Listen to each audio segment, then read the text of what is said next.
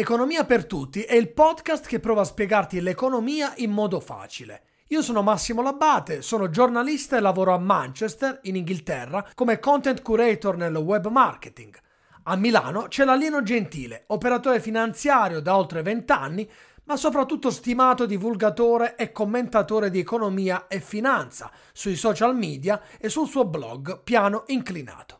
E infatti le nostre saranno appunto conversazioni inclinate tra Milano e Manchester, naturalmente dopo la sigla.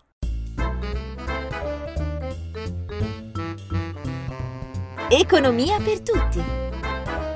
Conversazioni inclinate tra Milano e Manchester con Massimo Labbate e l'alieno gentile. Allora, Alieno, in, in, uno dei tuoi post del 2019 parlavi di Trump e lo paragonavi a un amore estivo, quell'amore impossibile che poi ad un certo punto alla prova del tempo eh, diventa, un, assume un valore completamente diverso. Ci vuoi spiegare meglio? Certo, no? amore, amore impossibile ma anche eh, iperseducente, no? cioè, l'amore estivo è quello dove parti col botto, cioè cerchi anche la, la cosa insospettabile, no? quello che durante l'anno ordinario mai penseresti di, di andarti a infilare in una storia no? con, con, una persona così fuori dai tuoi canoni tradizionali. E quindi proprio per quello è così, è così accattivante, così mm, seducente, mm, divertente l'idea di, di iniziare questa cosa eh, nel, nel, nel, contesto estivo dove sai che puoi, come dire, eh, concederti una parentesi. E poi arriva settembre. E poi arriva settembre, no? Nel senso che la magia poi a un certo punto eh, finisce, si, mm, arriva la realtà che ti reclama, insomma, eh, la, la, sua attenzione, tu capisci che insomma la situazione che avevi, che avevi così eh, idealizzato in un certo senso eh, non c'è più, non c'è più quel contesto, eh, quel contesto magico che ti permetteva di trasgredire, no? E quindi, e quindi a un certo punto ti fai l'analisi e cosa realizzi? Beh, chiaramente poi finisce che quasi ti vergogni di quello che hai fatto, no? Del, eh, di quanto ti sei esposto, eh, di quanto quanto ingenuamente forse ti sei anche buttato, hai creduto in questa cosa. Insomma, sembra veramente tantissimo la descrizione del, dell'innamoramento che l'elettorato ha avuto per, per Trump, no? Ed nel 2019 è quello, poi adesso hai fatto un altro articolo qualche giorno fa dove parlavi addirittura di post-trumpismo, lo facevi diciamo con molto coraggio, visto che qui non sappiamo ancora questo post-trumpismo quando inizierà, in teoria il 20 di gennaio, perché abbiamo capito che di lì non si vuole muovere e quindi l'avevi anticipato un anno fa, diciamo che cosa, di questo amore cosa ne rimane? Ma allora rimane tantissimo perché eh, al netto della, della, vittoria elettorale di, di Biden, che vabbè, eh, c'è, c'è, questa idea di riconteggio di voti in, in Georgia, ma che comunque non, non, non, è in grado di spostare il risultato. Quindi, al di là della vittoria elettorale di Biden, e comunque bisogna dire che ci sono 60, mh, forse quasi 70 milioni di, di, americani che comunque hanno rivotato per Trump. No? Quindi, Assolutamente. Questo amore estivo degli strascichi li ha lasciati. no? Quindi il, il, dire, la fantasia notturna che ritorna al, al, al, tamarro, al tamarro estivo tutto tatuato che eh, di, cui, di, cui, ci si è invaghiti d'estate, eh, in qualche maniera è, è, rimasta una, una suggestione molto forte. Però, però insomma... Ecco, cosa lascia? Facciamo una cosa, parliamo prima di cosa lascia di positivo Trump, perché di negativo eh, potremmo parlare tanto, io faccio un po' l'avvocato del diavolo. C'è qualcosa che in questi quattro anni Trump lascia di positivo, in particolare per l'economia americana? Qualcuno dice che addirittura l'economia americana è cresciuta con Trump. È vero o no? Ma ehm, allora, diciamo questo, che eh, è molto difficile fare dei collegamenti sul risultato puntuale di un'economia rispetto, rispetto a chi è, mm, diciamo, alla Casa Bianca in quel momento. Credo, per esempio, che il, il crollo dell'economia americana avuto quest'anno eh, in seguito alla, alla pandemia non possa essere imputato alla gestione di Trump. Magari, eh, come dire, alla gestione di Trump va imputata appunto la gestione del, dell'evento, ma mh, dopo che si è verificato e dopo che aveva, come dire, provocato il danno, il danno economico. Se si guardano i principali trend, disoccupazione, crescita economica, eccetera, sono sostanzialmente in linea con la dinamica Obama, degli otto anni di Obama, quindi per dire che il presidente non cambia più di tanto il destino economico di una nazione o è troppo da dire? No, beh, eh, no, no, l'influenza indubbiamente c'è, mh, mm, però ecco, mh, mm, da una parte non c'è quel risultato roboante, magico, no? ma semplicemente la continuazione di un trend già mm, ampiamente, ampiamente in corso. Eh, dall'altra, eh, diciamo, chi temeva, eh, ed erano in molti a temerlo, che l'elezione di Trump nel 2016 avrebbe significato una catastrofe economica per gli Stati Uniti, è stato al momento quantomeno smentito, nel senso che comunque in questi quattro anni il PIL americano per, per l'appunto ha continuato a crescere su una, una trend line eh, simile a quella degli otto anni precedenti. La disoccupazione americana ha continuato a scendere in una traiettoria molto simile a quella del, degli otto anni precedenti, fino a quando un evento come la pandemia ovviamente ha provocato un cambiamento epocale, però ripeto, non è che si possa dare colpa alla Casa Bianca di, di un'impennata di disoccupazione mostruosa come quella provocata dalla pandemia.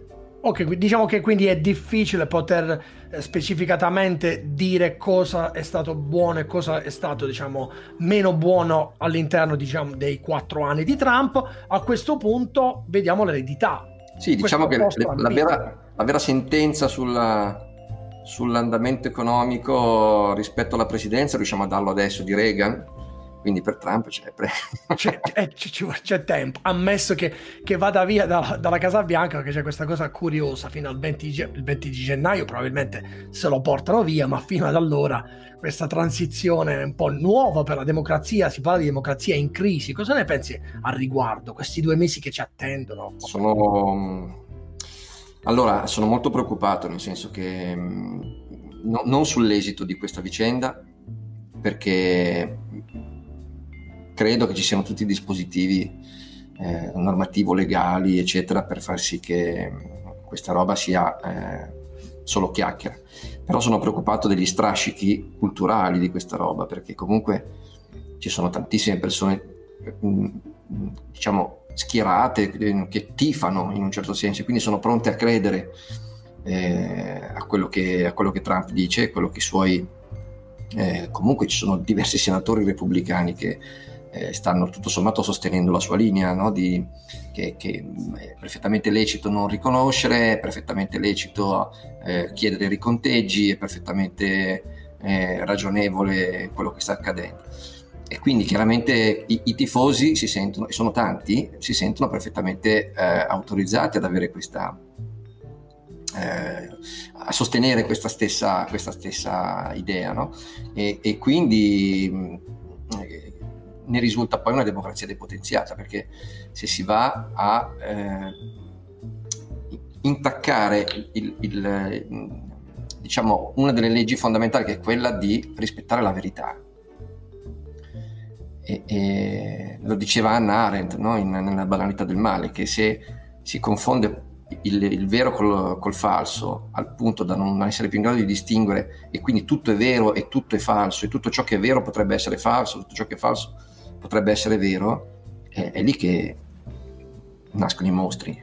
Certo, invece cosa ne pensi di questo sistema? Naturalmente con queste elezioni, come al solito, è, eh, tutto il mondo ha visto come gli americani votano, questo sistema stranissimo, questo, questo fatto per cui a proclamare il presidente alla fine siano i media invece che un'entità, perché è difficile, perché ogni Stato ha il suo sistema, ed è un sistema che praticamente va avanti da sempre, si può dire, e fa un po' specie per noi italiani che ogni 4-5 anni, se non prima, cambiamo il sistema elettorale e lo cambiamo in, in, virtù di chi si trova al governo. Cosa ne pensi di questo sistema americano? Va cambiato. Io penso che sistemi giusti e perfetti non esistano. No? Le regole del gioco sono molto chiare a tutti e di conseguenza tutti fanno la loro campagna sulla base delle regole del gioco, quindi eh, diciamo, è, è, corretto porsi delle domande sul, sulla bontà del sistema, un, po' meno dire che le elezioni sono andate diversamente da come uno sperava per colpa del sistema, del sistema elettorale. Okay? Eh, l'attuale sistema elettorale americano discende da eh, 1780, no? da, da, dalla Costituzione, eh, insomma, dopo, la, dopo l'indipendenza dalla, dal Regno Unito.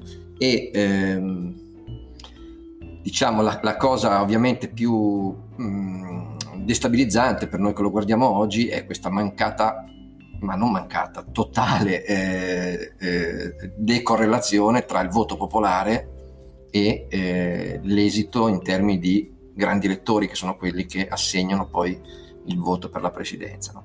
Ho visto una simulazione che sostanzialmente, estremizzando ovviamente le cose, calcola che si potrebbe vincere la presidenza con il 21% del voto popolare perché ci sono degli squilibri enormi tra, eh, non so, ci sono paesi come l'Alaska dove vivono qualche decine, centinaia di migliaia di, di, di persone e, e, assegna tre eh, grandi elettori, esattamente come New York dove ci sono milioni di persone. No?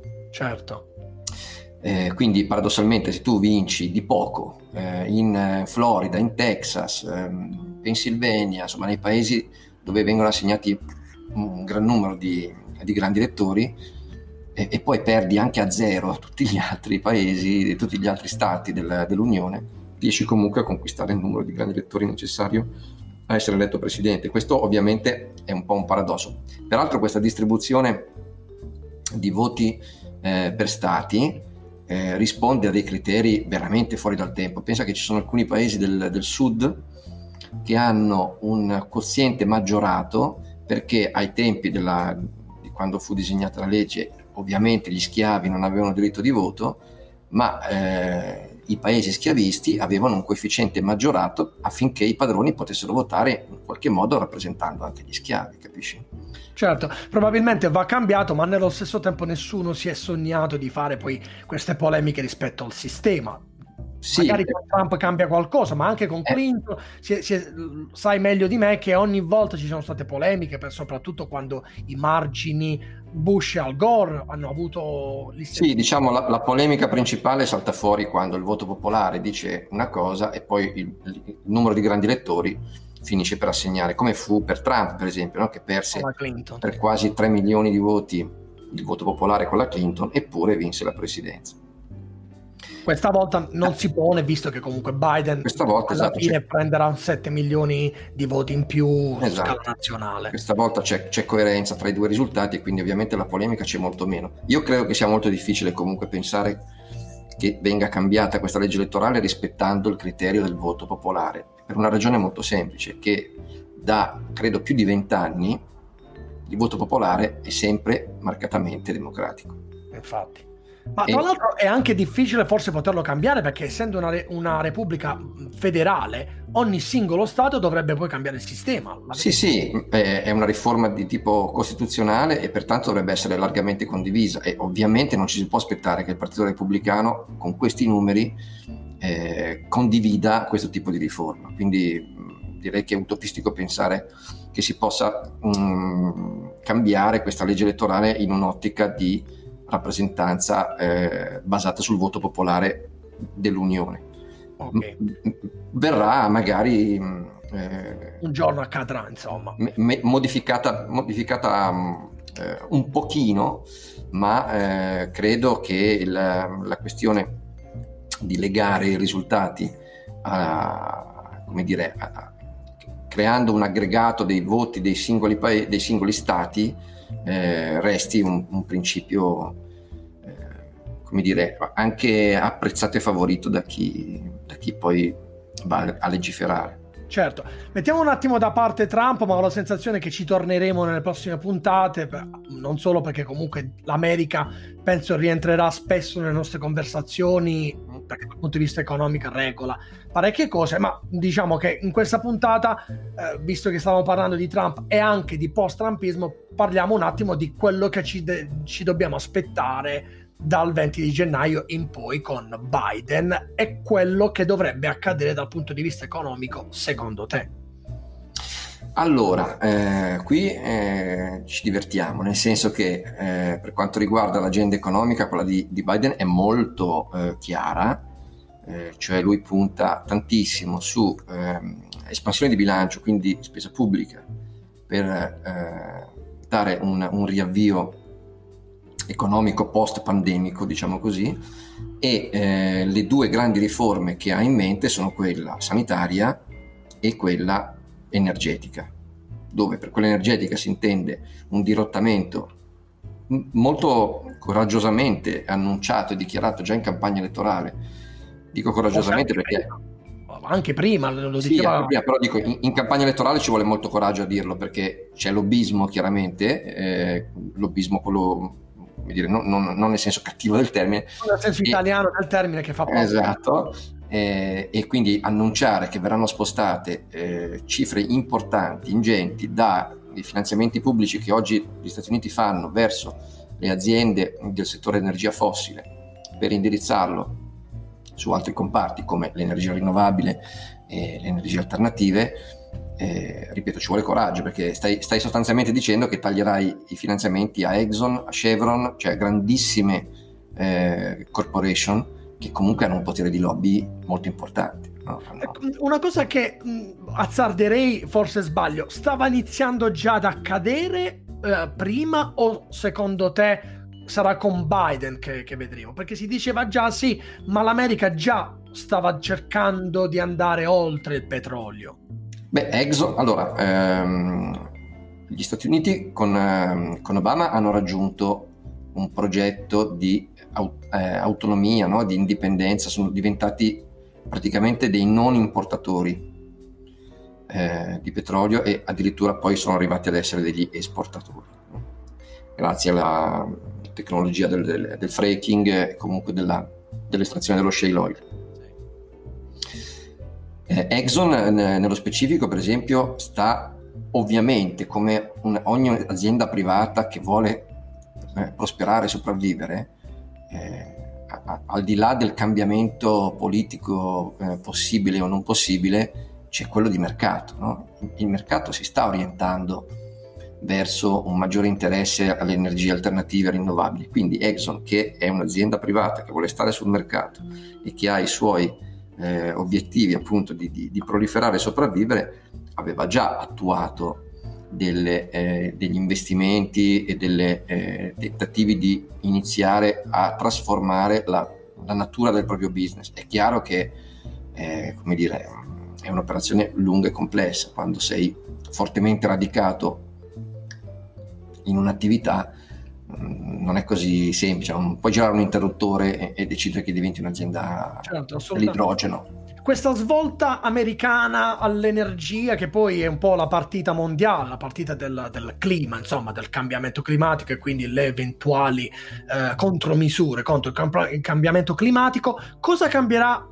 a tuo avviso poi dalle nostre latitudini? Cioè, in Europa questa, la politica di Biden, soprattutto in quest'ottica, come ci potrà fa- far cambiare? Che poi paradossalmente è un po' il contrario, perché era Trump ad essere uscito dal protocollo di Parigi e non il contrario. Insomma, l'Europa si era già messa in carreggiata.